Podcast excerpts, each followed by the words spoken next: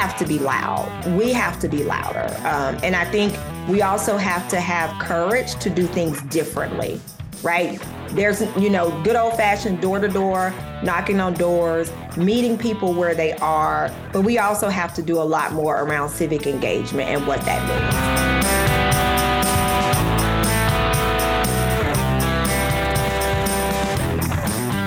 Alrighty, welcome in, kids another uh, fantastic episode of your favorite political podcast, Alabama Politics This Week, with Josh Moon and David Person. I'm ready to go today, man. You ready to go, huh? What, oh, yeah. what has got you so excited, David? It's the Supreme Court ruling, dude. This is yeah. this is uh there's just so much here. We gotta we gotta dive into that. Yeah, yeah, and uh, it, it's uh, it's very fortunate. We uh, we normally record on Thursdays, and uh, the Supreme Court decision dropped on a Thursday, and so uh, mm-hmm. we uh, we were right. we were able to cover it in time. You know, sometimes we miss a, a thing or two. There's a lot of news that happens on Fridays for some reason, and but but fortunately, we're in the right place at the right time on this one, and um, you know, and so they they essentially ruled that that Alabama's going to have to redraw their congressional district maps because they had made uh, you know, we have seven congressional districts. Only one is a majority minority district. Um, and, you know, they looked at, at Alabama's makeup and said it would be, you know, the, the lower courts had already said it would be really easy uh, to determine uh, how to how to draw another majority minority district in this state uh, it would not impede so much of on the you know the limits of, of using race uh, and I think that that is true. I mean you, you you're going to have to an opportunity you have an opportunity to give people the representation that they deserve and that's what the Supreme Court ultimately upheld in a very surprising five to four decision with uh, Roberts and Kavanaugh joining the three uh, more liberal justices and, uh, and and and sending this back to Alabama to redraw in a second majority minority district. So mm-hmm there we are. And I will turn it over to you now. Yeah. So, you know, my my position on this has been that this is sort of the lesser of evils. Mm-hmm. This is this is this is this is uh, this does represent it. Re- it represents two things to me simultaneously. One, it represents a an advancement from where we are. Right. But Josh, I would also argue that this still adheres to uh, the, the, the status quo in the sense that it it continues what I would call this, and, and well, not just what I've called, but others have called even before I ever heard of the concept, the stacking and packing that goes on. So we we basically still have a. I'm going to use a really weighted term here, Josh, a ghettoizing of black votes in the state of Alabama. We know the ideal scenario would be to have uh, districts that were drawn uh, based on you know as as used to be done historically, uh, you know. Uh, uh, things like uh, topography and geography, you yeah. know, so that they made sense, you know, based on the composition of a of a of a state's population and and and where people live and are concentrated. But instead, we've got these crazy you know, gerrymandered districts that were designed to um, give a distinct advantage in this state, give a distinct advantage to uh, a white minor, a, a white majority. Yeah. And that's going to continue under this. That that's that's the status quo part that continues. But I do think this is an improvement but it's not it's not what we actually need to have it's not really the most just solution it's just in this con, in this political environment it's the best we're going to get yeah. No you're right. You're right about that. Um, and you know and it's always been my my belief and and, and my argument uh, that that we should at, at the national level at the national level there should be legislation that requires uh, independent uh, redistricting boards uh, mm-hmm. that that come in after every census, and these boards of people that are you know, that that stu- and there be clear parameters that we all agree on that are fair for everybody. Uh, you know that look at you know whether or not we want to keep counties whole or communities whole or what what where where we're putting an emphasis on things, but dividing these things up equally uh, along the way. And then if you divide it up and and you you elect better people then okay. You know, but I think if you look at the states that are the best run states in the country, I think you you'll find that most of them have some sort of a shared ownership uh, in in the, in the district maps. You know, there, there's something there that, that keeps them equal and fair, and it causes it causes the people you elect to be engaged with the communities that they serve. Uh, and not just the the party that they serve, you know, mm-hmm. the party registrants that they serve. It, it, requires, you know, somebody. I mean, imagine if the district here was, you know, Athens, Madison, and Huntsville. You know, if that if that was the limit on this, and so even if you were a Democrat that were elect that was elected out of the center of Huntsville, you would still have to you know travel to athens and talk to those constituents that are there and appease a number of them. Uh, otherwise you could be you know uh, up for getting booted out of there because the, the the numbers are so close. And i just don't know i've never understood how it is that the common voter doesn't feel like they're best served by that. Well i, I just don't get it. Well do you think the common I mean i hate to yeah, I, I hate to I say this, but yeah, I don't think the common voter pays a whole lot of attention to this kind of stuff. Right. You know, you yeah. you and I have earned a living yeah. because yeah. we're in journalism and and and and and political commentary.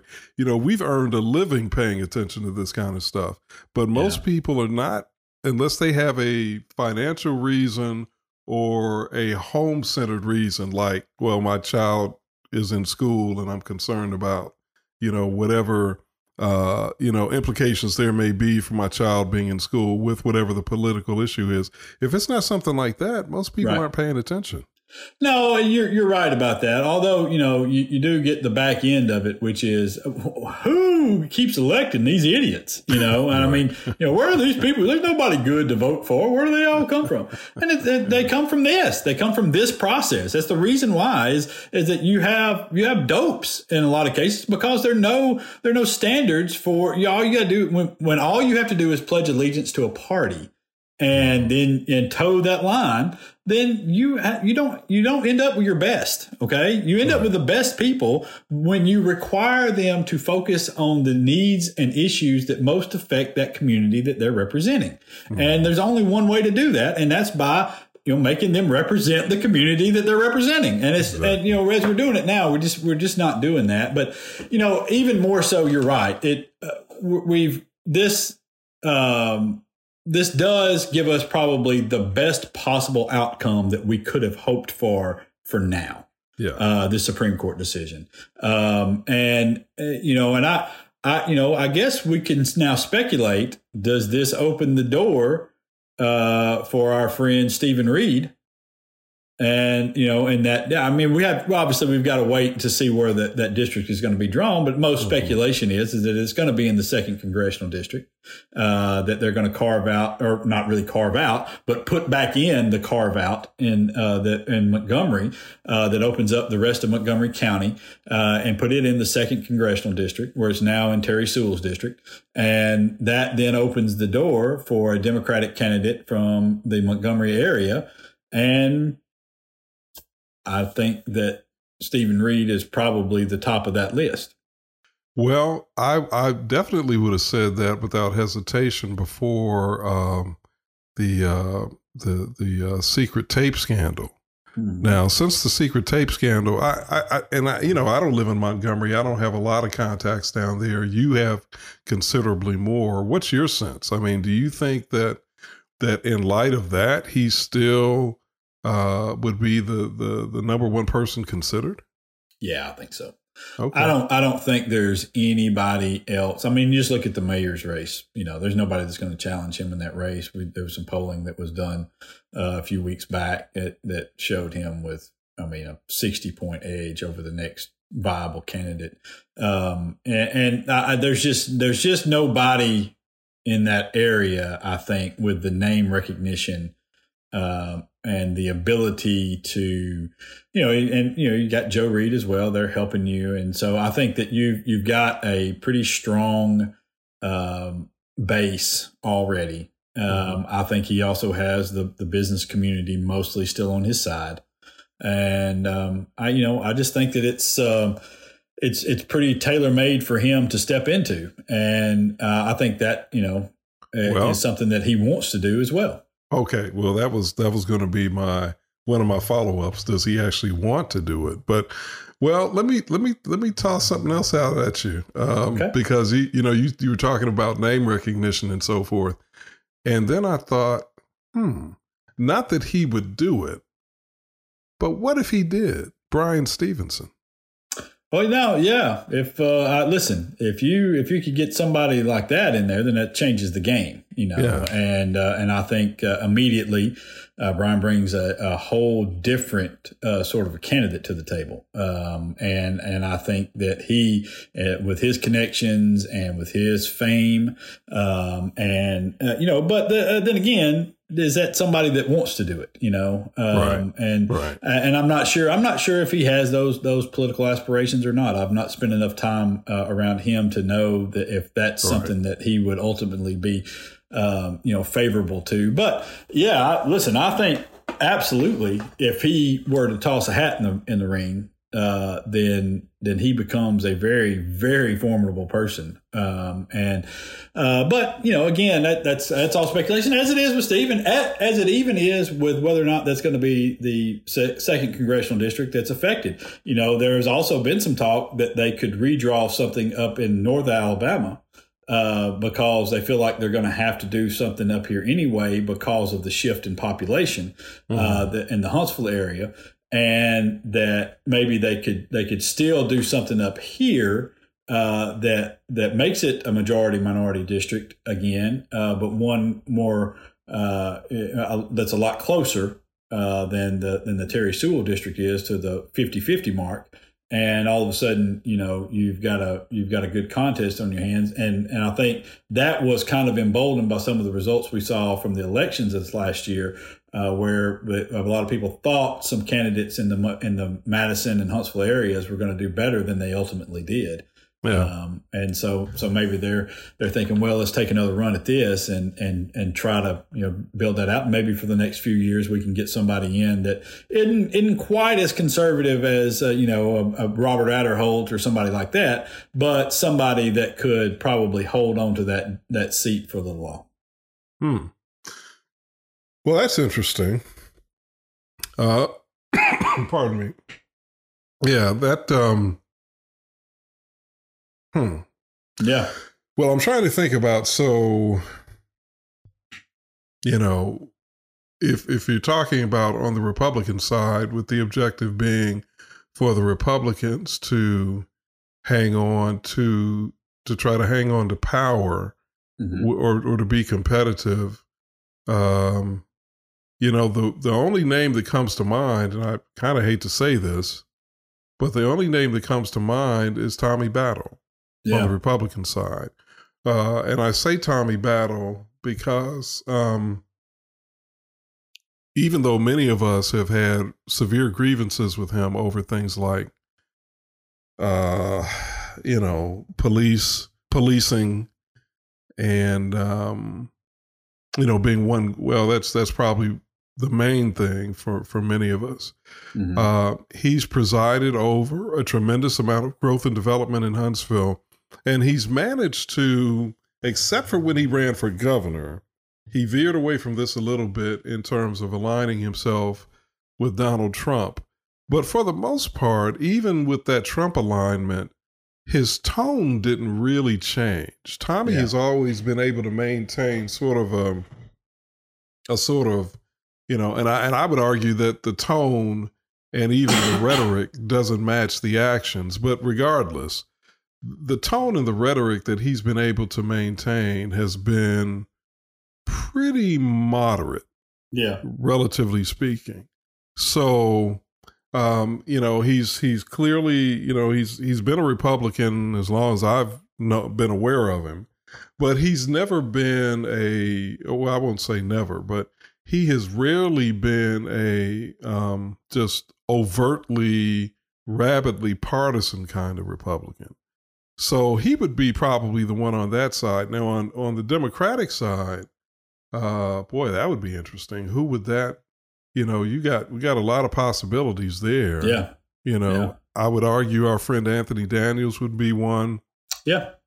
Uh, if you're talking about unelected people who are relatively newcomers, newcomers relatively speaking, you'd have to say Kim Lewis, you'd have to say Marilyn Land because they performed so well, um, uh, despite you know the the fact that you know Democrats were you know we, we took a beating everywhere, but right. they performed well in Madison County.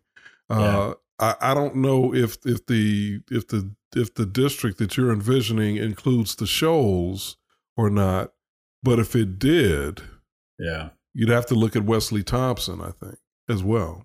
Yeah, no, I, I, I, honestly I don't know exactly how they would draw it up, mm-hmm. um, you know, but I'm assuming it would end up being probably Robert Aderholt's district, uh, you know. oh, would, okay, uh, his district.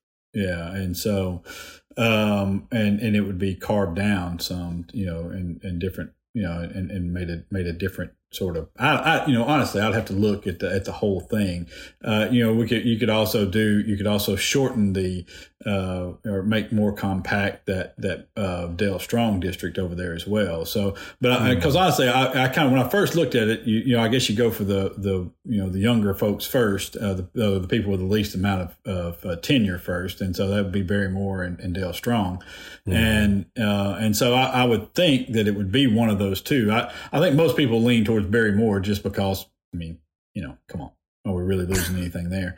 Uh, and so, um, and you know what I mean? Uh, so, so, uh, and so that, you know, his name comes up, you just crack me up. yeah, I know, man. It's just, it's, it's just unbelievable to me that the, you know, the accomplishments to intelligence ratio for that man is off the charts.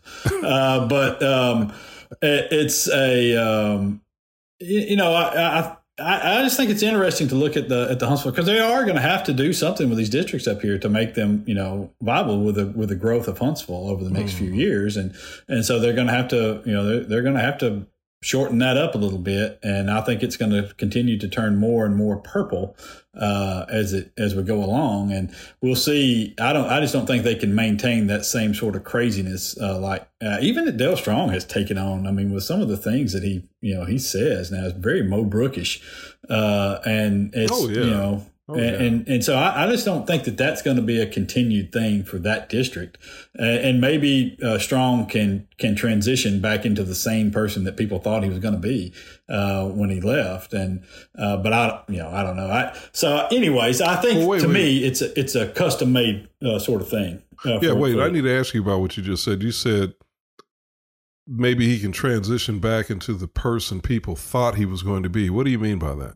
I, I, think a lot of people looked at Dale Strong and thought that he was not going to be Mo Brooks level crazy, you know. And, and I'm not saying he necessarily has been Mo Brooks level crazy, um, but I don't think that he that that most people envisioned him as as uh, you know a hardcore right winger kind of Freedom Caucus kind of guy.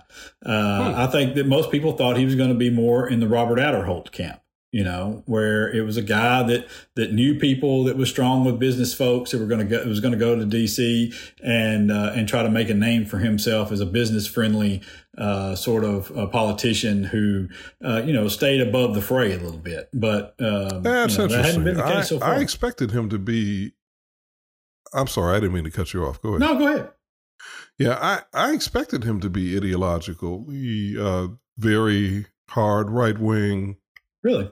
Um, yeah, yeah. No, I didn't expect him to reach the uh, to be as um, uh, shall I say provocative or histrionic or um, just you know, prov- yeah, provocative and histrionic as Mo has been.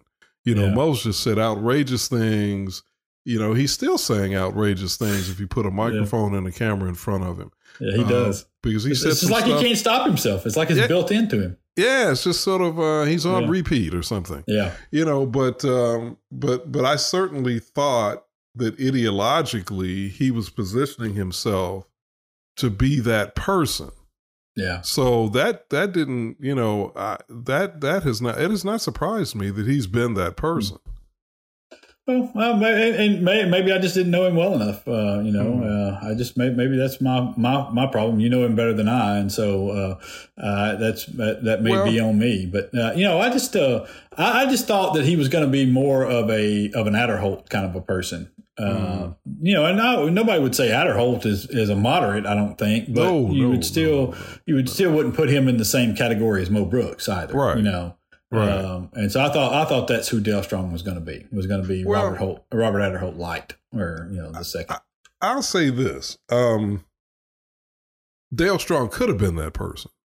Mm-hmm. He could have been that person, uh, but he made a. I believe he made a conscious choice not to be because he thought that this is my opinion. And, you know, I have, and, and, let me say, on a personal level, I haven't had a lot of interaction with him. It's been fairly limited over the years, but I've certainly paid attention to him. Yeah. You know, in, in my in my role as a as a reporter, a columnist, commentator, that sort of thing through the years. Sure. And um, I'll tell you this. Um, there was a there was a well, I'll just go ahead and say it. He he gave a um, when when Madison County Commissioner Bob Harrison died.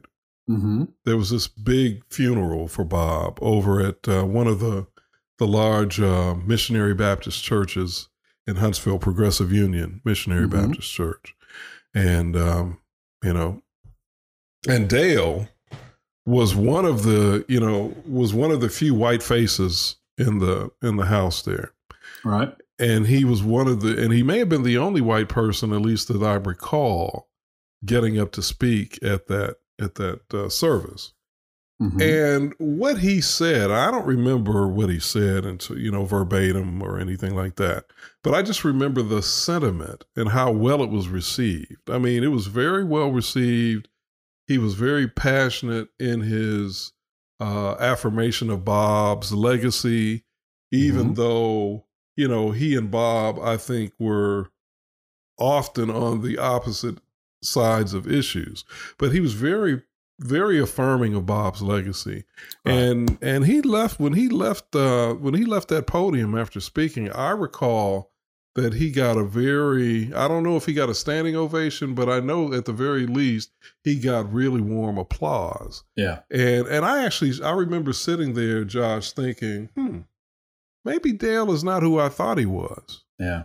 And then well, fast forward, and then I realized, no, nah, he's he's who you yeah, thought. He he's was. that dude. He's that dude. As uh, as uh, Dennis Green was saying, they are who we thought they were. Uh, right. so, uh, no, it's um, right you know, I, I guess you know, I, I knew him from from afar, but we had some some common friends uh, in uh-huh. politics, and know, I think that's where I kind of maybe got my impression of him as as not as you know, not so far right wing crazy, and maybe that was wrong. But you know, I, I don't. I, all I know is uh, one of these dudes is about to have a hard election coming up. that's all I know. Uh, uh, so whether that's uh, Barry Moore or uh, Sayonara uh, or Dale Strong, um, it, it, we'll see. And and who you know, it would be nice if it were up here because I do think that the first name you mentioned as a Democratic candidate would be the person that could run, and um, and that's uh, Anthony Daniels. And I think that he is he's positioned himself pretty well to do that, and he's got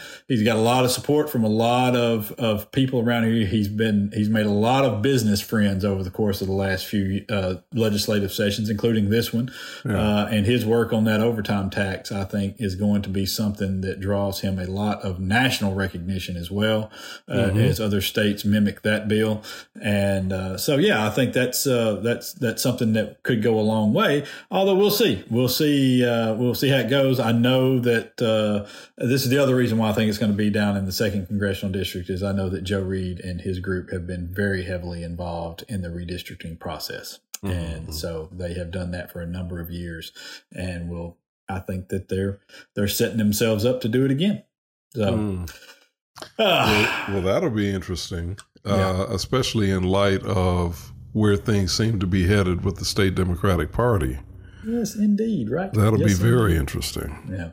Yeah. All right. I'll tell you what. And, oh, I'm sorry. Go ahead. I was just going to say, well, I know we got to go, but just a real quick thing that maybe we can pick it up after our guest.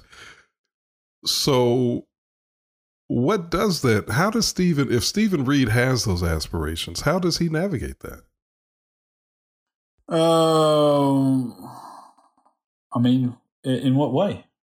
Well, I'm saying if you know, if it, if if you know, well, I'm just going to say it this way. Whether you like Joe, no matter, you know, Steven Reed can't escape the fact that he's Joe Reed's son. Sure. So the name Joe Reed meaning what it means to many, many, as we as you and I both know, power mm-hmm. brokers in the in the Democratic Party, uh, and and and also to a segment of Democratic voters. Mm-hmm. How does how does Steven navigate that if he's got aspirations that are higher well, than Mayor of Montgomery? I'll say that I think if that were going to hurt him anywhere the most, it would be in the city of Montgomery, where he and his father have lived for their lives. Um, and the fact that he is the mayor of Montgomery fairly comfortably, I think, sets him up pretty well. Well, I okay, so I I understand where you're going with that. My mm-hmm. counter though is that if he's if he were to run for Congress, now we're not just talking about Montgomery. We're talking about the power, the national power brokers. We're talking about we're talking about Doug Jones, and we know that Doug and Joe are as far apart as night and day. Yeah. Uh, you know, I, I don't know. Anyway, I know we yeah. we got to get out of here. Yeah, so well, just, we, we can pick it back up after yeah. uh, after we get uh, Tafeni English on from uh, from Southern Poverty Law Center and uh, and talk about uh, this uh, the Supreme Court decision and their yeah. year in hate review uh, as well. we'll be back in just a minute to pick it up. Alabama politics this week. Back in a minute.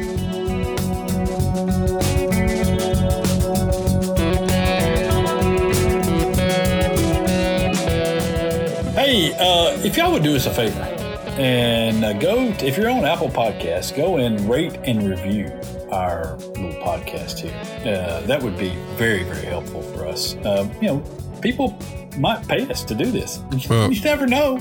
Yeah, but yeah, but let's not stop at Apple. Also, uh, you can do the same thing on Google Play, Amazon, and some of the more Android-friendly, uh, you know, platforms oh. as well. I forget that Dave is an Android guy. I am. Me, I'm a conformist. And so, you know, go to Apple. But seriously, wherever you go, just do it. Just just go and, and rate and review and, and that would be very nice. Unless you're gonna leave a bad one. Don't do don't do that. Josh don't, doesn't don't, like that. Don't leave a bad one. Thank you.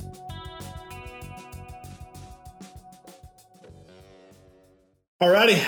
Welcome back, Alabama Politics This Week. And we are happy now to be joined again uh, uh, for the second time. Man, we, we're doing good getting her on. Uh, we have got uh, the director of the Alabama office of the Southern Poverty Law Center. That is Tafeni English Relf. Man, look at me getting all those names right. How about that? Look at you. Look at that's you. right. And so that's it for me. David, take over. From, no, I'm just. Uh, uh, uh, so, David, uh, first of all, thanks for coming on. Um, and we are we wanted to talk to you about the Southern Poverty Law Center's year in hate uh, review uh, that just was published. And I know we've done some stories in APR, and there've been other stories around and some other outlets and stuff. But before we get there, uh, we we've just spent the first opening segment kind of talking about uh, the uh, the U.S. Supreme Court decision that came down today in terms of voting rights uh, for the state of Alabama and how that opens things back up. From your perspective, uh, I know I know you had to be surprised. Everybody was surprised by this, uh, but beyond that, what do you think it means for this state? You know, I actually think it's a good day um, for Alabama. And I, more than anything, I really hope it adds additional fuel to all of the voting rights um, advocates and organizations on the ground that this is not a stopping place. This, it, it surprised a lot of folks. I think um, we were expecting to hear a ruling a couple of months ago. And then the longer it waited, um, on Saturday, Alabama Forward hosted an event, Democracy Now or, ne- or Never. And I remember sitting there and I was like, this may actually be a good thing for us. Like there was mm. this little ounce of hope that they would do the right thing, and they actually did do the right thing. Um, it reaffirms for us um, that there is power in grassroots organizing on the ground and working with the people. Um, you know, the individuals who were listed uh, on this and outside of the national organizations, you know, SPLC wrote an amicus brief early on. And I, I, it's just a powerful statement. But now, what we need, we really need for Congress to write a substantial uh, ruling on voting rights. We know Shelby v. Holder gutted voting rights. Uh, we're coming up on 10 years uh, of that ruling, and there are planned events throughout the state of Alabama just uh, really educating communities on what that means, but what we need to do moving forward. And so, um, kudos to everyone um, who did that. It is a big deal. I don't want people to think that, you know, this ruling was it and we stop here. No, we we have to keep fighting and keep digging. Uh, we know HB 209 was a bill that actually died um, uh, and didn't make it to the Senate floor, thankfully. But it was a bill um, that would prevent anyone from assisting folks with absentee ballots. It will probably come back again in the next legislative session. So we've we've got a lot more groundwork to cover, um, and we've got to take advantage of these uh, congressional districts that we have, and we've got to get people to the polls. Like, thank you for registering and thanks for the numbers, but we need you at the polls locally yeah. and nationally. We need yeah. Yeah, no, it's um you're right. It, it, it is a big deal, uh, and it is just a step along the way. And you know, uh, and and you're also right. About, I was going to bring this up was uh, you see the attacks that are still happening on voting rights now, um, and the limits that you know one specific political party continues to try to put on voting, um, and you know it it it has to be something that, beyond everything else i know it's important i know we're going to get a second congressional district but even beyond that the hope that it has to give to people now uh, that, that's got to be a good thing doesn't it? Oh absolutely absolutely. Um, but I, I also think because you know, I always say apathy is not an option, right? Mm-hmm. But it very much has become an option for a lot of a lot of folks. And we have to be on the ground elevating the issues of concern to all people and how it impacts all people. We have to be loud. We have to be louder. Um, and I think we also have to have courage to do things differently, right? There's, you know, good old fashioned door to door, knocking on doors, meeting people where they are, but we also have to do a lot more around civic engagement and what that means. Uh, specifically for our, our younger generation, they're on fire. They know that things aren't working, they know that things are wrong, but there are also a large percentage of them who don't feel that their vote matters. And so we've got to work across generations and do the intergenerational work um, to really get people to the polls and get them running for office. Mm, hmm you know, uh, Tafeni, as I listen to you, uh, it it it reminds me of a conversation I had earlier this week, and I know that part of that that conversation was taking place in a partisan context. I know that that the Southern Poverty Law Center is nonpartisan, but but but it sounds as though we have some of the same concerns, and what I wonder is. Um, what what do you think it's going to take to engage civically a generation or two at least who have really not been given the same kinds of civic instruction that I know I certainly got as a child, and I, I think Josh got as a child. How do we engage those generations that just they they they don't seem to have a real level of awareness as to how their lives are affected on a daily basis by what happens, you know, at the, in the legislature and in Congress and and and locally. You know, I, I that goes back to building relationships, right, um, David, and especially with, as you mentioned, I received a lot of that civic edu- education. Um, I attempted to also provide that same civic education to younger generations within my family um, and in community whenever I had the chance. Um, but it it really stems back to building that relationship and creating the spaces where we can have those civic dialogues. We know that education is being attacked. Um, we know that there are discussions around not talking uh, or teaching about accurate history, and we know that within the Deep South voting rights and the civil rights movement is a critical part of that history. But if we don't talk about it, if we don't educate about it, uh, then again, we have that that entire the generations that we will continue to lose. So I think that that is creating space and community. Um, I do, you know, want to say that I think we underestimate what our young people don't know. Mm-hmm. Right. Um, and and we only will find that out outside of the social media handles, right? We find that by really engaging with them, meeting them where they are, um, and really elevating the issues that are of concern to them. You know, like what's happening in their communities that's influenced by the way in which we vote, right? Mm-hmm. Outside of party, like what are the issues? What are your local politicians supporting, right? We know poverty is a huge issue uh, in a lot of the rural communities in the deep south. Broadband access to adequate education access to health care food deserts those things. What are your politicians that are representing you? How are they voting? Where is the money coming into the states right? Mm-hmm. we look at how easy it is uh, for our state to pull from our education fund I don't, I'm like, do they, do, are you looking for money elsewhere? It's so mm-hmm. easy to pull from the education fund to allocate money for other things, right? Yeah.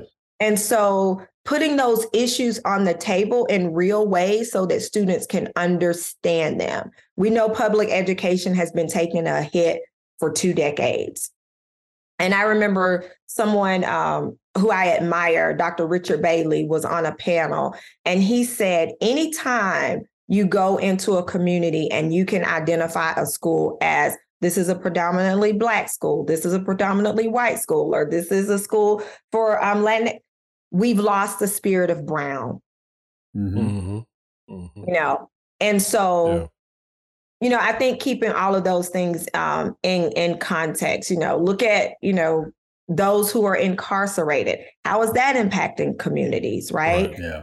Um, So there are so many ways in which we can engage, and I think it moves so far beyond us knocking on doors, getting people registered to vote. But we really have to help them to understand um, everything, almost everything that we touch on a daily basis is informed by voting. So it sounds like you're talking about, and I don't want to put words in your mouth, so correct me if I'm off base here. And oh, and by the way, thank you for for pushing back on my assertion about younger generations because you're right. It's not all young people, and I certainly didn't mean to communicate that. Um, but but I do sense, and I think it's more or less understood that that the decline in civic education has had an impact on on uh, generations of people. But it's not all young people. You're exactly right. So I get the sense, and again, I don't want to put words in your mouth, that you're talking about events. Are you talking about staging events in communities, maybe churches or community centers or something like that? Or are you talking about that and maybe targeted social media kinds of uh, promotions? Yeah, I think it's a combination. So I'm saying an and. So moving beyond events, because I also think events are transactional, right? Mm-hmm. Um, I think events are let's go into the community, let's get people out. We're going to post it on social media. We had so many people show up. I'm more concerned with what information did they take away how did they use it and what changed in their communities after the event so i think that there are a series of things that we can do um, i'm actually thinking of something uh, much more deeper right so um, there's this you, all have heard of freedom schools yeah. right um, mm-hmm. Also, the Alabama State Office, we have the Civil Rights Memorial Center up under our umbrella. Using spaces like that to really inform um, and educate and teach. So the Civil Rights Memorial Center just launched a Youth Leadership Institute. And today, actually, um, our youth leadership, we have 23 students in this in, in this uh, first cohort, and they're traveling to Mississippi, another deep southern state that is also uh, struggling with a lot of the same issues that we are. And they're engaging in conversation about social justice issues. Part of the uh, the work we'll work with them throughout the year they will actually participate in what we're calling a capstone project, where they have to identify an issue within their community. They work to come up with resolutions and they'll present this on MLK's uh, birthday, which we know is the day of service. And I think the day of service uh, goes beyond picking up trash on side of the street, although that's important. Sure. Right. I think um, for MLK Day, um, we wanted to do something substantive. And so they'll look at issues that um, they're dealing with in there. So we have students from Lowndes County and Montgomery County. Next year, we'll expand that to Macon County. Um, and so we're hoping to build on this year after year and eventually having a statewide uh, program for youth and uh, you know Bryan Stevenson is doing something similar um, through the Equal Justice Initiative as well. You know, you know the education portion of that um, kind of ties in directly to to really the reason why we were going to have you on to begin with, which is um, uh, the year in hate review. Um, I, I wonder just how much education does the you know could could have could have quelled some of these uh, uh, instances of of hate and and really knocked back membership in some of these groups that are that have demonstrated such hate. But I guess first of all, tell tell people what you, the year in hate review is, uh, where they can find it, and and kind of an overview of what of what it found this year. Sure thing, um, Josh. So our year in hate is an annual report on the tracking of hate and extremism across the country. Our um, program, the Intelligence Project, is tasked with documenting hate, um, hate groups, anti-government extremist groups, and this year, um, they documented 523 hate groups, um, 702 anti-government extremist groups, uh, and you can find that information by visiting SPL Center org and um, going to the intelligence projects page. Um, it will take you directly to that. And you can also just go down um, the drop menu and find the hate map as well. And it lists the anti-government groups and the hate groups.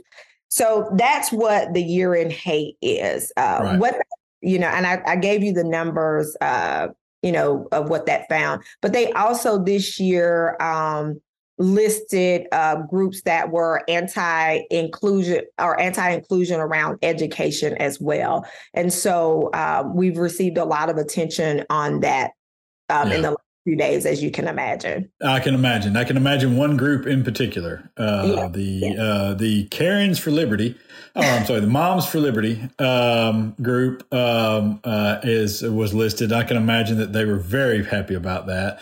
Uh, but they've been one of the groups that's been, you know, they're they're active in Alabama. They've also been active all around the country in in getting books banned.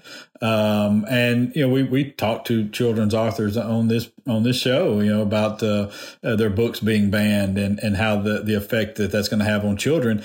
You know, why? I guess since they're probably making the most noise, why why are they making so much noise, and how did they end up on the list?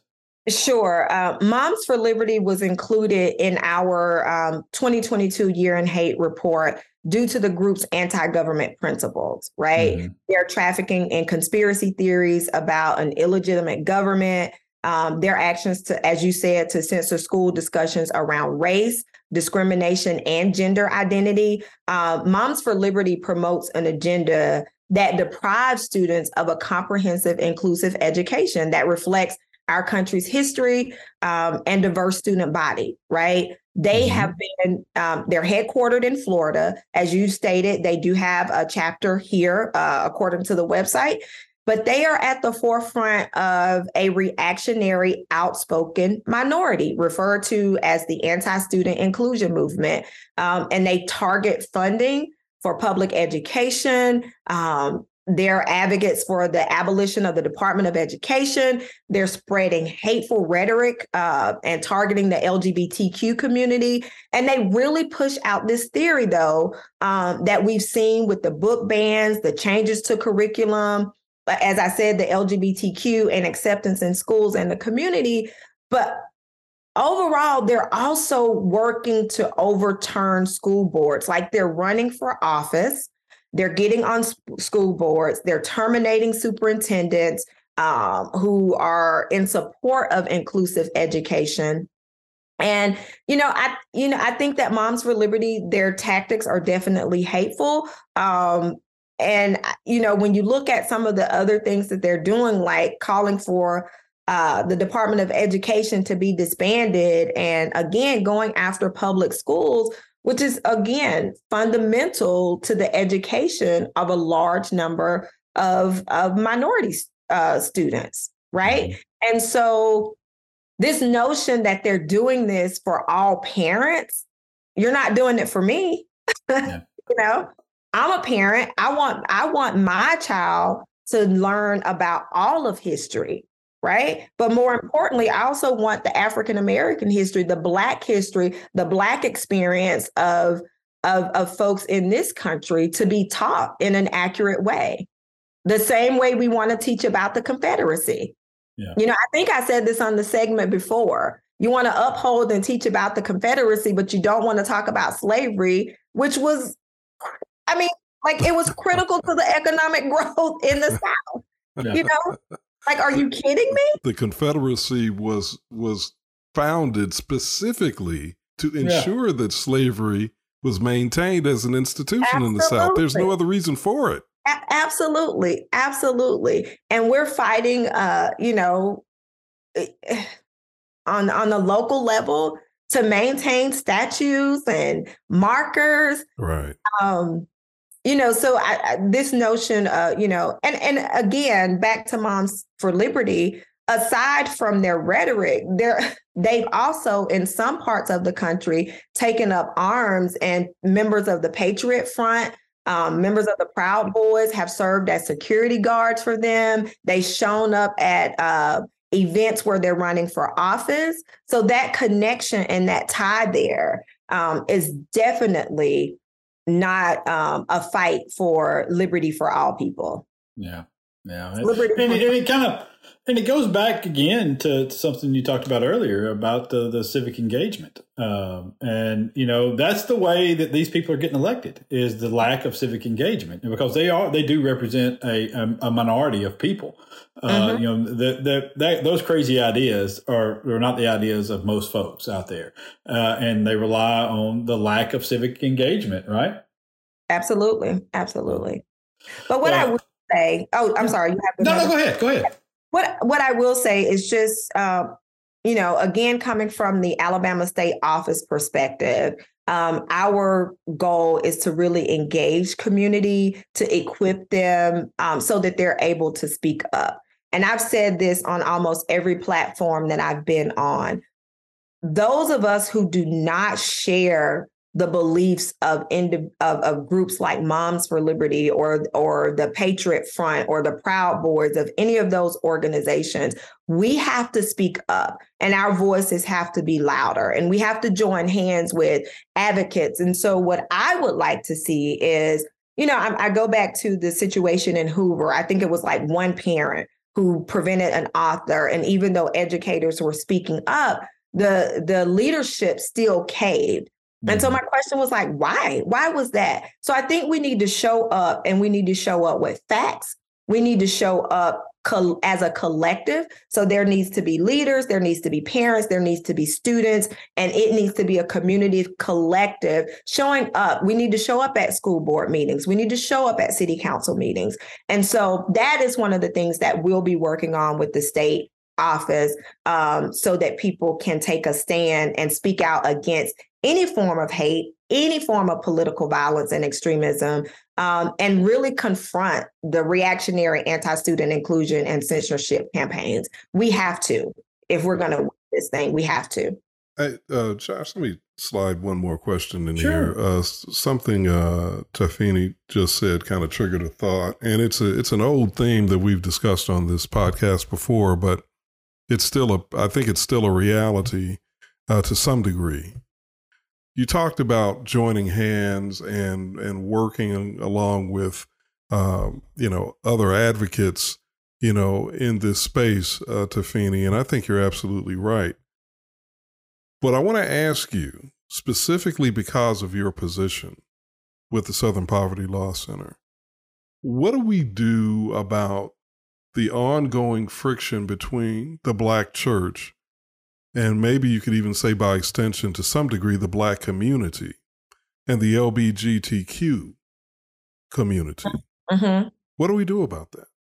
you know, again, I, I think we have to be vocal. And I think we have to, in the community, um, you know, challenge our parishioners and our leaders to be more engaged on that end, right? Um, I and I can speak from my experience. You know, um, I grew up as a Christian. I actually grew up COGIC, and then I was non-denominational. But what I've looked for in churches that I've belonged to are churches that are truly inclusive, and that means that they also can speak out publicly um, in support and become allies for the LGBTQ community. Um, I think when we look at scripture, right, um, and specifically around justice, justice is for all. Yes. Justice is for all. And yes. so I think we have to have some hard conversations um, with the church. And and I think too, I don't know, you know, my experience growing up, it was not something that we actually heard preached from the pulpit. Like I, I would say growing up, I never heard my pastor talk about it in in a derogatory way. It just wasn't mentioned, right? You knew that you had members in the congregation. You knew that it was there. I've heard private conversations, of course, right? Mm-hmm but I didn't. And then, you know, I think with this whole, um, I don't want to say that, but I'm I'm gonna say it. It's not like the prosperity gospel, but the more evangelical. Sometimes we're preaching to emotions and to get a rise out of yeah. folks. Um, and then you hear, right? You hear that. But I think it's going to take some hard conversations uh, with the Black church. And I will say, and it's not only the Black church right? right. When it comes right. to LGBTQ. Um, I think um, in in a lot of instances, uh, we could probably have some honest conversations there. Probably right. more honest than we could in other spaces. Right. It's not just the black church. Uh, very true. But in light of the fact that we know the black church has been, uh, you know, very much aligned with uh, the civil rights community, mm-hmm. very much a part of the civil rights legacy it it has uh, it has been to me a real dilemma and a real sort of perplexing kind of situation to see that uh, pastors still will make I'll still hear sometimes statements from the pulpit that I consider to be homophobic. Mm-hmm. Uh, certainly conversations in the black community that are homophobic. Mm-hmm. And there still seems to be, even though I've seen a change and I see growth and development in this area, there still does seem to be a reticence, generally speaking, among Black people, especially Black church going people, to to get what you said earlier about the fact that the biblical concept of justice is unconditional. Mm-hmm. It's unconditional. Mm-hmm. You mm-hmm. know, it's not supposed to be just for you know, people that fit into certain categories. It's for everybody. Absolutely. Absolutely. And I think I just want to add this point too. Um, it's something that we don't often talk about because I also think about this anti LGBTQ, uh, you know, uh, the whole concept. And I think what people miss is that we have a large number of, of individuals who are Black who are targets of of, of hate crimes, they're target of assault and vandalism. So when we talk about you know, kind of the this whole concept of it being in the black community, we also have to preface it uh, with that and make sure that people know that black people too belong in that community. They are they are part of that community. Right. And I think the more we say that, as well um, in the Black church and in the Black community. Uh, we we we remind them that it is not exclusive, uh, right? right? Um, but again, we're a lot of work to do there, um, and uh, it, it's going to be critical because the churches are still a part of the community, a fabric of the community. Yeah. Listen, I'll tell you this. I don't think that there's uh, anywhere else that you're going to find the, the discussion that we've just had um, uh, out there. Uh, and I mean that uh, I take great pride in that. Uh, yeah. you know, you're not. It's a it's a very informed and a very um, uh, you know, it's a very deliberate conversation that here, and and we really appreciate you coming on uh, it's a Tafeni English-Relf, uh, the Alabama director, uh, or the director of the Alabama office of the SPLC. And it, you know, I know you're busy, uh, I know y'all have got all sorts of things going on. We heard all the things that you've got to do and the things that you're trying to do. And um, and and listen, whenever we can be of assistance, you you let us know because we we believe that that all the education stuff that y'all are trying to do is very important, and uh, and we're happy to help in any way we can here. So uh, just thank you for the time. Thank you so much, Josh and David. I appreciate it. All right. All right. That is Tafeni English-Relf for the Southern Poverty Law Center. We'll be back in just a minute to wrap this thing up. Alabama Politics This Week.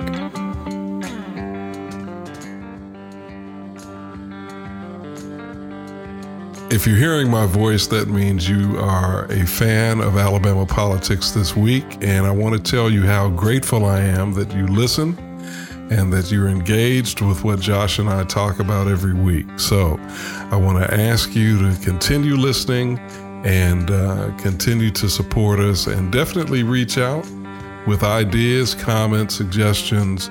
Uh, your support makes a difference and it means a lot.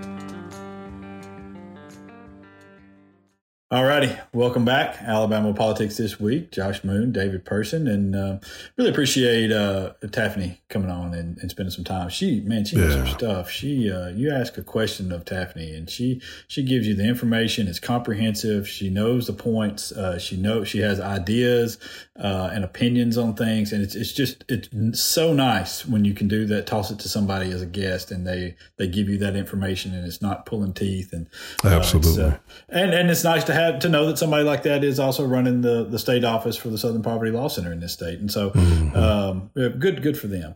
Uh, yeah. If, if you would uh, like to get in touch with us, apwproducer at gmail.com, apw producer at gmail.com is the way to do so, as Steven did, uh, mm-hmm. and, and others have, uh, mainly to convince us to buy, uh, you know, erectile dysfunction medication. But, um, and so I, don't really know why that is a thing, but that's what they do. Uh, I, I never, I never got that email. Okay, really, really, you just overlooked that one, huh? I think it was addressed directly to you, not certainly not to me. So, uh, it was. I, uh, I beg to differ, but anyway. uh, uh Stevens uh, had a question though uh, about HB two hundred nine, which was um, which would have pulled Alabama out of the Electronic Registration Information Center, or I'm sorry Th- that one, HB 209, would not have done that. All right, we've already done that. We've already pulled the, our new Secretary of State have, has already uh, removed Alabama from uh, yeah. from ERIC, the Electronic Registration Information Center. 209 was the bill that would have criminalized assisting people with absentee ballots, basically. Mm-hmm. Um, and this was also pushed by our new uh, Secretary of State, Wes Allen. And uh, Steven wanted to know if uh, the fact that he could not get this thing passed, with it being his signature legislation, was an indication of how the legislature felt about him.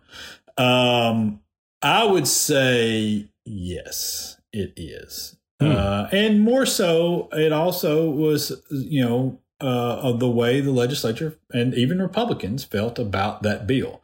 Uh, there was not a clear consensus on the legality of that bill, which I think there probably is. It just was not a consensus on uh, that they wanted to hear necessarily, because the consensus was that it was unconstitutional as hell. That mm-hmm. you could, are trying to outlaw me from walking across the street and telling my neighbor, "Hey, uh, you know, you ought to, let me, do you need some help with your ballot? Let me help you out. I'll help you out with this thing. Or do you need some help filling out the, the application form? I'll help you out with it. Uh, the idea that you could criminalize free speech in that manner is the weirdest thing I think has ever come out of this state, and and uh, and that's saying something, you know. Right. Uh, but that is, I mean, that's essentially you're you're criminalizing uh, speech that it should ordinary is no is not harmful in any way. And you know, I understand there are limitations on free speech. Certainly, you know, you mm-hmm. can't just make up lies about people or things like that. And um, uh, there there are consequences to doing those things. But you, you that that is an impediment to free speech that like I'd never seen before. And I think a lot of attorneys felt the same way. And you know, and, and so I I just I don't think that it was a very well thought out bill uh, to begin with. Well, yeah, I agree with you, and I will, and I'm going to just go ahead and say that I think that's because it came from a place that wasn't really rooted in logic. It was about race, in my opinion.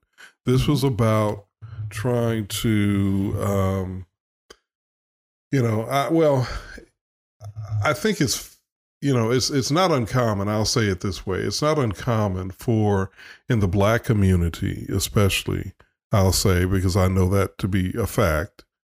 You know, for people to the day of election or the or the week of election to call around, hey, I need some, you know, give me some feedback. What what should I who should yeah. I be voting for? Or what what issues do I need to be thinking about? Or people you, call me with that stuff all the time. Okay, all so, the time. And so you're and see that's where I think they messed up because they were assuming, I think, I think my opinion is I think they were assuming that this was just a black thing.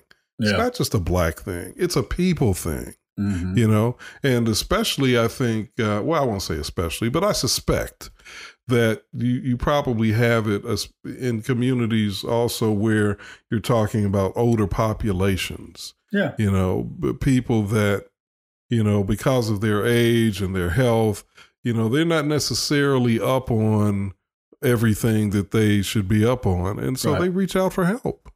Well, I'll tell you, honestly, I'll tell you where I, I would well, I know that there's a lot of big pushback from uh, from you know disabled organizations, you know the organizations mm-hmm. that advocate for disabled folks, and mm-hmm. um, uh, but I'll tell you, man, where where I get the most questions about things are on things like amendments to the Constitution uh, to, yeah. to, the state constitution, and and because they are worded office, uh, you know, just the legalese. In, yeah, uh, well, it's just intentionally.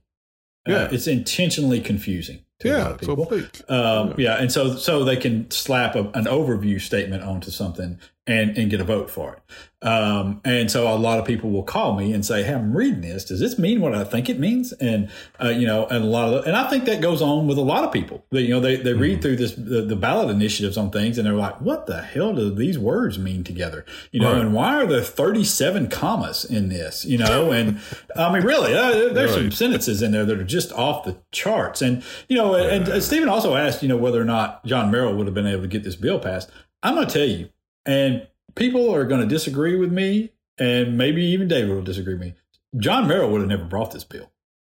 Uh, I, I, I don't think for a second John hmm. Merrill would have brought this bill. I, I, don't. I don't. I do not believe that he would have done so. And uh, you know, and I know John Merrill and all of his problems are well documented and all that. Okay, I get it. I get it. I know he's done some things, but in terms of being a Secretary of State for a dark red state, I think that John Merrill did a pretty good job. Okay, I think he fought off some things that that passed in other states and did not go as far as he could have gone on a lot of things uh, that he would have had a limit to because he felt like they weren't right. And I don't think he would have brought this bill. That's just my opinion. Hmm. Now, David's yeah, going to disagree. Yeah, I'm not. I'm not as convinced of. Uh, I'm not going to be as benevolent with him as you have. as you are. I'm not convinced that he wouldn't have brought this bill. Uh, he, to me, he was pretty, uh, pretty. I, to me, he was much more of a, a party. I, in my opinion, he was a much more of a party line guy than than I think you see him as. Can, can you give me an example of why why you think that way? Of why of why you think of of I mean, what what led what? I mean, no, I'm not trying to hold you to like some specific thing here. Don't don't get me wrong. I'm not trying to make a BS argument with you. Well, you can't remember one or something like that. But I'm just saying, even in an overview sense, something something that that led you to think that way. Because I, I know well, of, of a couple of things that that I that lead me to believe why I believe the things I do about John Merrill. Right, and I think for me, really and and and and you're and you're making a fair point in this regard. I think for me it may not be always so much the specific actions, mm-hmm. but just the rhetoric and the tone. Yeah. You know, to me his rhetoric and tone was very much in lockstep with the things that I have come to despise about uh, uh, right wing politicians. And I'm not right. just talking about conservatism. Uh, you know, I you know, even though I don't agree with conservatism ideologically, you know, I, I get, you know, I get, you know, the fact that there are going to be people who are conservative, and I, and I understand that there may be, I'll say, valid reasons, even if I disagree with them, valid reasons for which a person would be conservative on an issue. What really sticks in my craw, as the old folks used to say, what really pisses me off is the rhetoric. It's the rhetoric and the tone, and that's yeah. where I think I fought him. Yeah, I, I listen. I get that completely. Okay, and uh, and and he he was terrible, terrible at handling criticism, uh, and and he was such an asshole to people on social media, mm. uh, and and so I understand completely when people tell me that they hate John Merrill, you know, especially when their interactions were that way with him. I, I get it. He he deserves you know whatever feeling you had for him because of the way he treated so many people uh, who he didn't really know and who were making in, in some cases very valid points about things that were going on. Um, but i'll tell you that i sat in his office one day and um, uh, essentially overheard him uh, kind of warding uh, fending off uh, other alabama lawmakers that were encouraging him to do certain things. And, and one of those things was purging the voting rolls. Mm. Um, and the way that they wanted him to purge the voting rolls. Mm. And the way that they wanted him to purge the voting rolls was uh, initially they just wanted him to, to, wipe out these people that couldn't that couldn't do this stuff. And he, he was like, "No, we can't. We're not going to do this. We're not. We're going to have a system. We're going to have a process. We're going to go through it. We're going to do it the right way." Um, and and he went about uh, setting up this process. Well, when he set up the process, what they wanted him to do was they wanted him to do like several other red states and mail out a card to these voters. And if you didn't return the card, then you got removed from the rolls. Okay?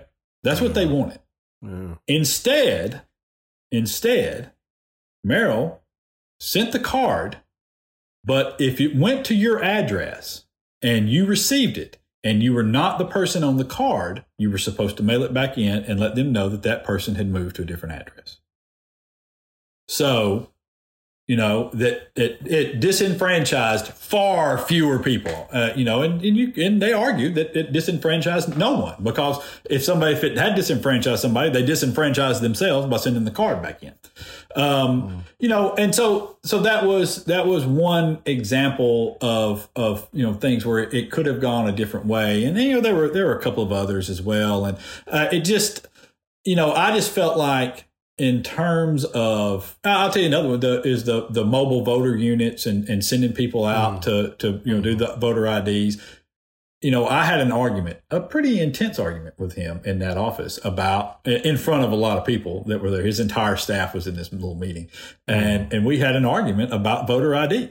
And I told him that it was bullshit and that I know that he knows it's bullshit. And he's like, I, I you know, I, I'm, I, I, can tell you that, you know, we got to have voter ID. I said, well, yeah, but you don't have to have the one that we have. And he was like, well, you know, if you want to prevent fraud. And I was like, mm, you know, it's bullshit. And, and so we argued back and forth about this thing. But at the same time, they did enough to placate the courts, even prior to the Holder decision, uh, that that voter ID requirement and the way that they were handling it by offering people free voter IDs and doing all these different things, uh, you know, it did not infringe upon their rights uh, as a voter. I still argue yeah. that it was unnecessary and an impediment to voting. And uh, but at that at the same, he also argued to me, it's not my law. I'm just the one that's that's here to enforce it.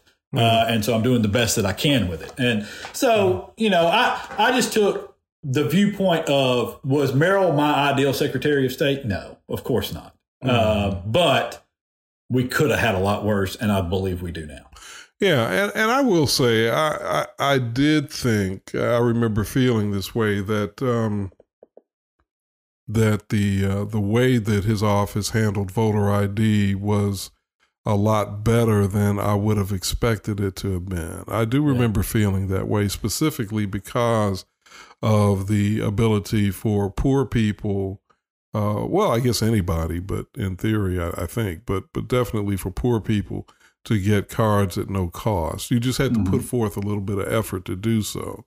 I still would rather, and and I get, you know, he didn't make the law. He's just he had to live by it and enforce it. But um, but I, I still wish that we had in our state and in our country just automatic registration. You know, you get. Yeah you know, when you get your driver's license, you're automatically registered to vote. Yep. Yeah. You know, or when you, you know, just, you know, or when you sign up for the draft, if they are they still doing that? I guess they're still doing that. Uh, yeah. Then you're automatically registered to vote. I mean, just, you know, just put put that in place in some kind of way. Uh, you know, um, you know, we we've just there've just been too many impediments to voting. But I, I, but I give you that. I give you. Well, that. and I'll say this: uh, what you're talking about there was probably the dumbest thing that I ever heard come out of John Merrill's mouth, uh, which he talked about, you know, why that shouldn't be, and that you ought to have to put forth a little effort to vote and things like that. That's you know, or to register to vote, and uh, you know, I, I thought that that that was just absolutely ridiculous and his yeah. his view on that was absurd and uh, you know it, it, there's no reason why I shouldn't be automatically registered when I go get my driver's license and then when I want to show up to the polls and vote for whoever mm-hmm. I want to vote to represent me in my government I should be able to damn well do that mm-hmm. you know there's mm-hmm. no reason why it shouldn't be that way. So, you know, and if you want to require, you know, uh, registering or whatever you know, more frequently, okay, you know, but I, I don't think that that's, uh, uh, I, I, don't think that it's it's something that the that, that should be a hurdle. Uh, you know, there's no effort right. that you should be put have to put into it. Uh, you know, you should have that right to go and elect the people that's going to represent you. That's just the way mm-hmm. that it mm-hmm. should be. Mm-hmm. Um, all right, uh, right wing nut. Yeah. right wing nut is Mike Pence uh, uh, for his uh, just insane uh, answer uh, during a town hall on CNN. Uh, the very which, definition, Josh, of cognitive dissonance. It's just um, it's, it's to watch him get caught uh, in such an absurd statement. Uh, you know, as he was just coming off the heels of saying something completely different. Right. Uh, I mean, and and to you know, it, it just was. It, so last during this Wednesday night, I believe at the at a town hall, and uh, and Pence uh, was asked about the indictments that seem to be uh, coming for Trump any day now, and uh, and he basically said uh, well, he basically said he said they should not indict the former president because it's a bad look for the country. Um, mm. And the uh, moderator said, "What are you talking about? Just a few minutes ago, you said it's justice for all, and nobody's above the law. What are you mm-hmm. saying?" And, and, and, and so also, he had to he, he, just had to backtrack for a second and been like, oh, and he also said, I think it, it, may have been in that same setting or the speech he gave before, I can't remember. He also said that no one who has has done the things that Trump has done should be eligible for office. It's just should be eligible to even run for office. He he basically said Trump should be shouldn't even be considered. He should be disqualified, DQ'd based on his actions.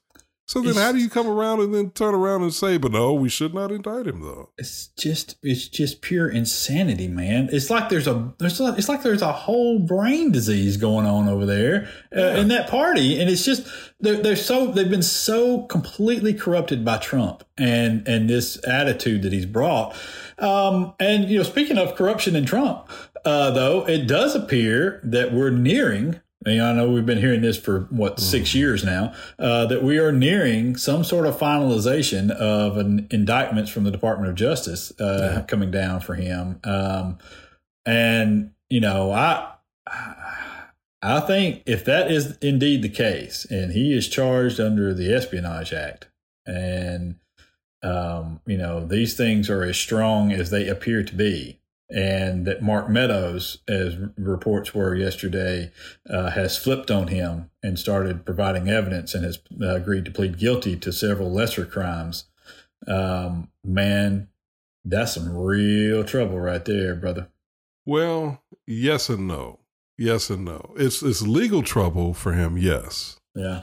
But but I still think that Trump has done a un, unfortunately he has done a a very effective job of sowing seeds of discord so deep that the that the that the, the, that they they cannot be undone. I just think the damage he's done to the country is permanent. So yeah. it doesn't matter if in my to my way of thinking, it's not going to matter if he's indicted. It's not going to matter if he's convicted.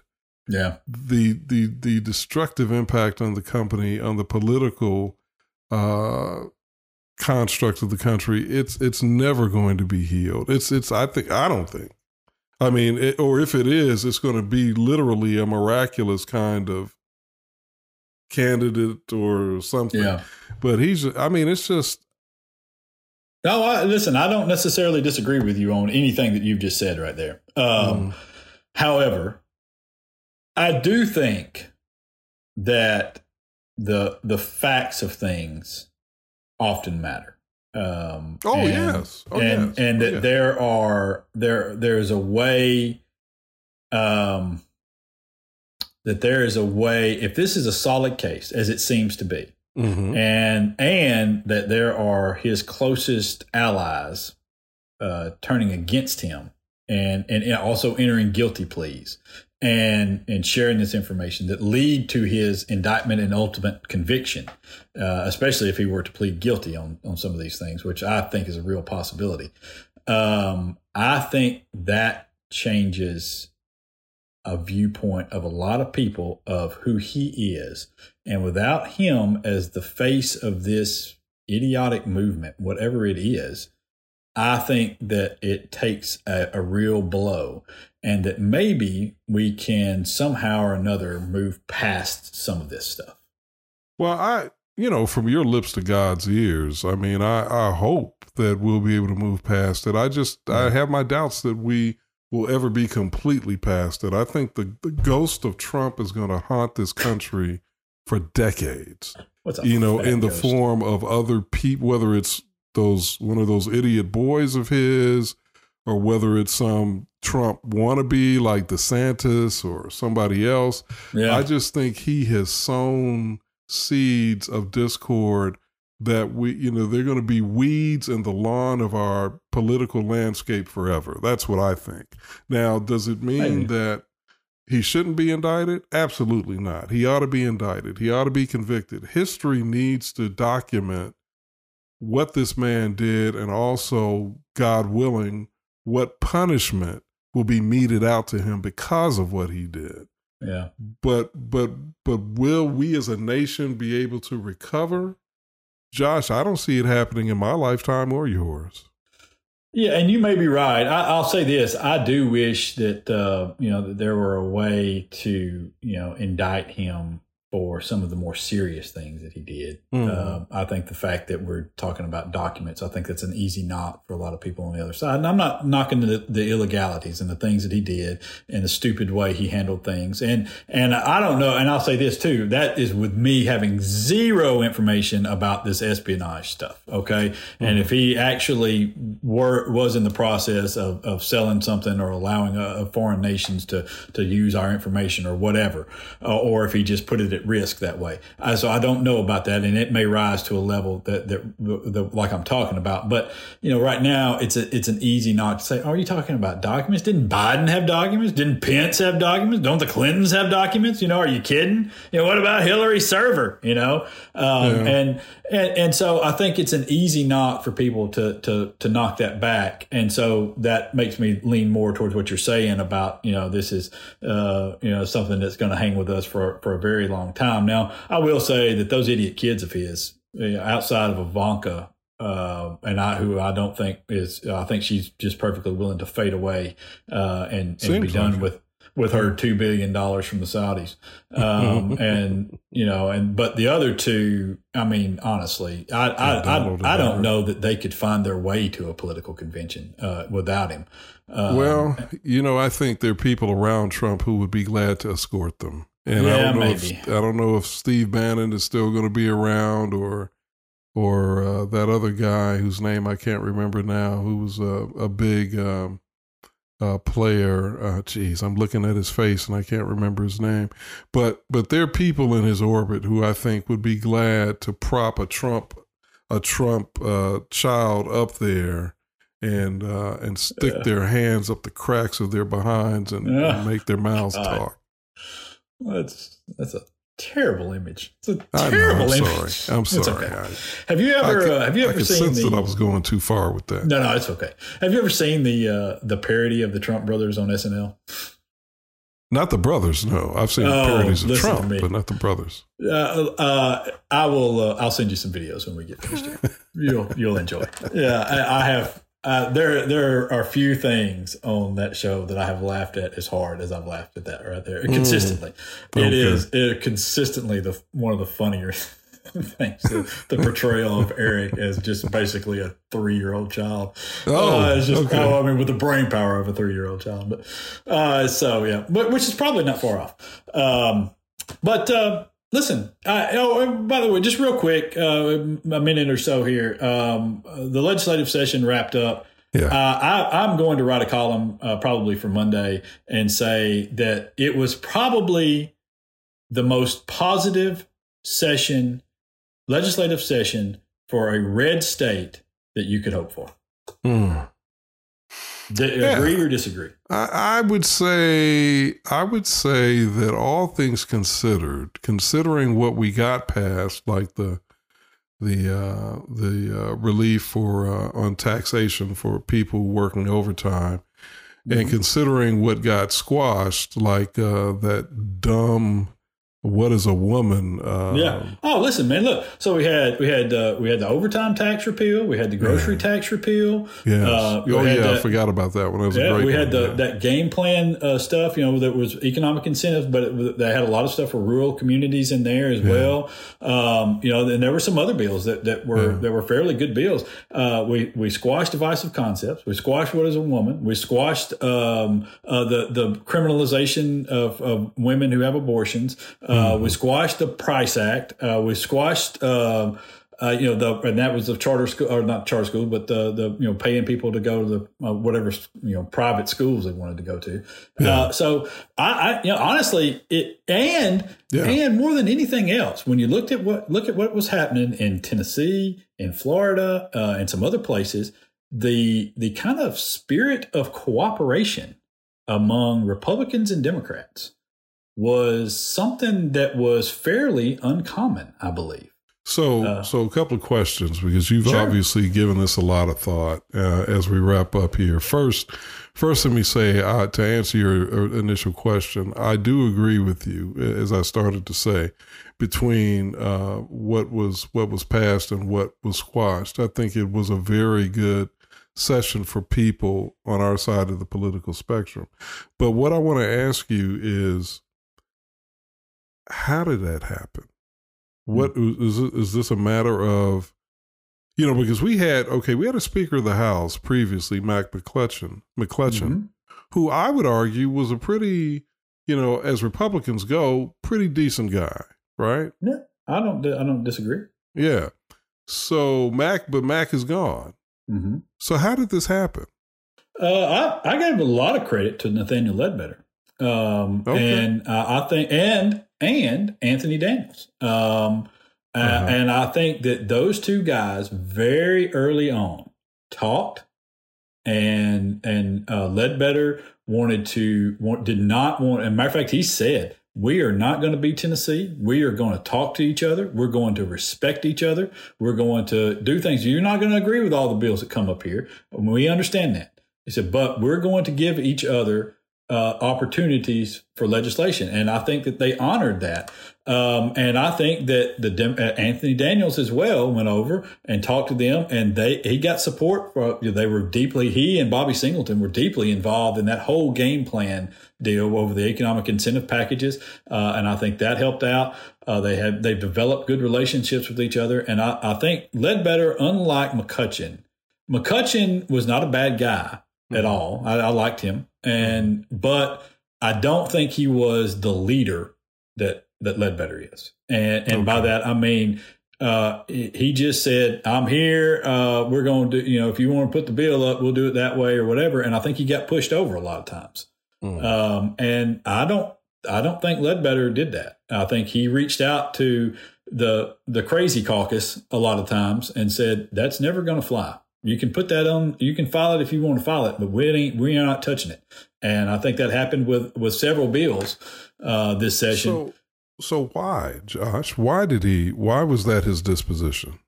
I I think that he, he he is wanted he a more to, moderate guy or something I, or what? I think so. I think ultimately he's a more moderate person, but I think what his his overview of government is is it has a role uh, that is limited, and and that to do so you have to you know practice what you preach, so to speak, and and you're not doing that by you know talking, you know, criminalizing uh, women for doing this, for you know having healthcare procedures, or you're not doing this for, uh, you're not doing that for a variety of these other things. And uh, and he told them all that you want to write a divisive concepts bill. Okay, well you got to explain what's in there. All right. And it's got, it can't be this vague nonsense that we're just passing to pass something. You, if you want to do that, pass a resolution, you know, and we'll, we'll pass a resolution.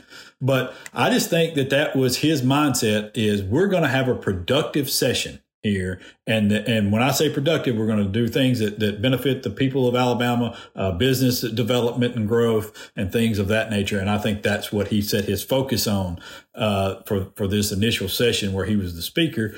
And yeah, I think that that fit well. And I'm hopeful. As what I was going to write is, I'm hopeful that now that this is a blueprint for them to follow. I think I think everybody in the state walks away from this session with some benefits. Yeah, there were a couple of bad things that went on, and there were a lot of stuff that you could throw rocks at and things like that. But I think at the end of the day, when you look at the tax cuts that came about and the legislation that didn't go through, I think most people in this state can say it was a pretty good session. Okay, well, I, am gonna you you've, you have definitely sold me on the idea that I need to pay more attention to Ledbetter. That's yeah. for sure. Yeah. Um, is he any relation to uh, Lilly Ledbetter? I am not aware of that. He's from Rainsville. Uh, I know that oh. he was the mayor of Rainsville for a while, and okay. so uh, I'm I'm not aware of him uh, of of that lineage. But uh, I'll say, and listen, and in, in the Senate as well, Greg Reed, but to probably a lesser degree. The the Senate is a little easier to deal with. Uh, there's, a, there's, a, lot more grown-ups in the Senate than there are in the House, and so I think a lot of times yeah. it's it's a little easier to manage. And so, uh, you know, I think I, I, disagreed with Reed on allowing Arthur Orr to do some of the things that he did, uh, but I, I, still felt like at the end of the day that thing got handled. And you know, and, and you know, congrats to uh, to Kay Ivey as well for bringing the hammer down on that uh, overtime tax thing and and mm-hmm. getting that bill where it needed to be too. So, um, yeah, but yeah, yeah. you know I think that's and to uh, your boy and to your boy Will Ainsworth on the grocery tax. That's right. Got, got it done. Get her done, yeah. baby. Yeah. Uh, and uh, you know, and I wrote. He listen. It, it, was something he didn't have to do. It was uh, it was an uncomfortable yeah. position to take. He didn't have to take it, and he did. He took it on, and he should be congratulated for that. I, I, I knew you'd written a hymn of praise to him. I, I knew that. Uh, well, listen. You know, that's yeah. That's bald people have got to stick together. Uh, you know. Bald All white right. guys unite. That's right. That's right. All right. Let's uh let, us let's get out of here. Until uh, right, next week, y'all be safe out there. Peace.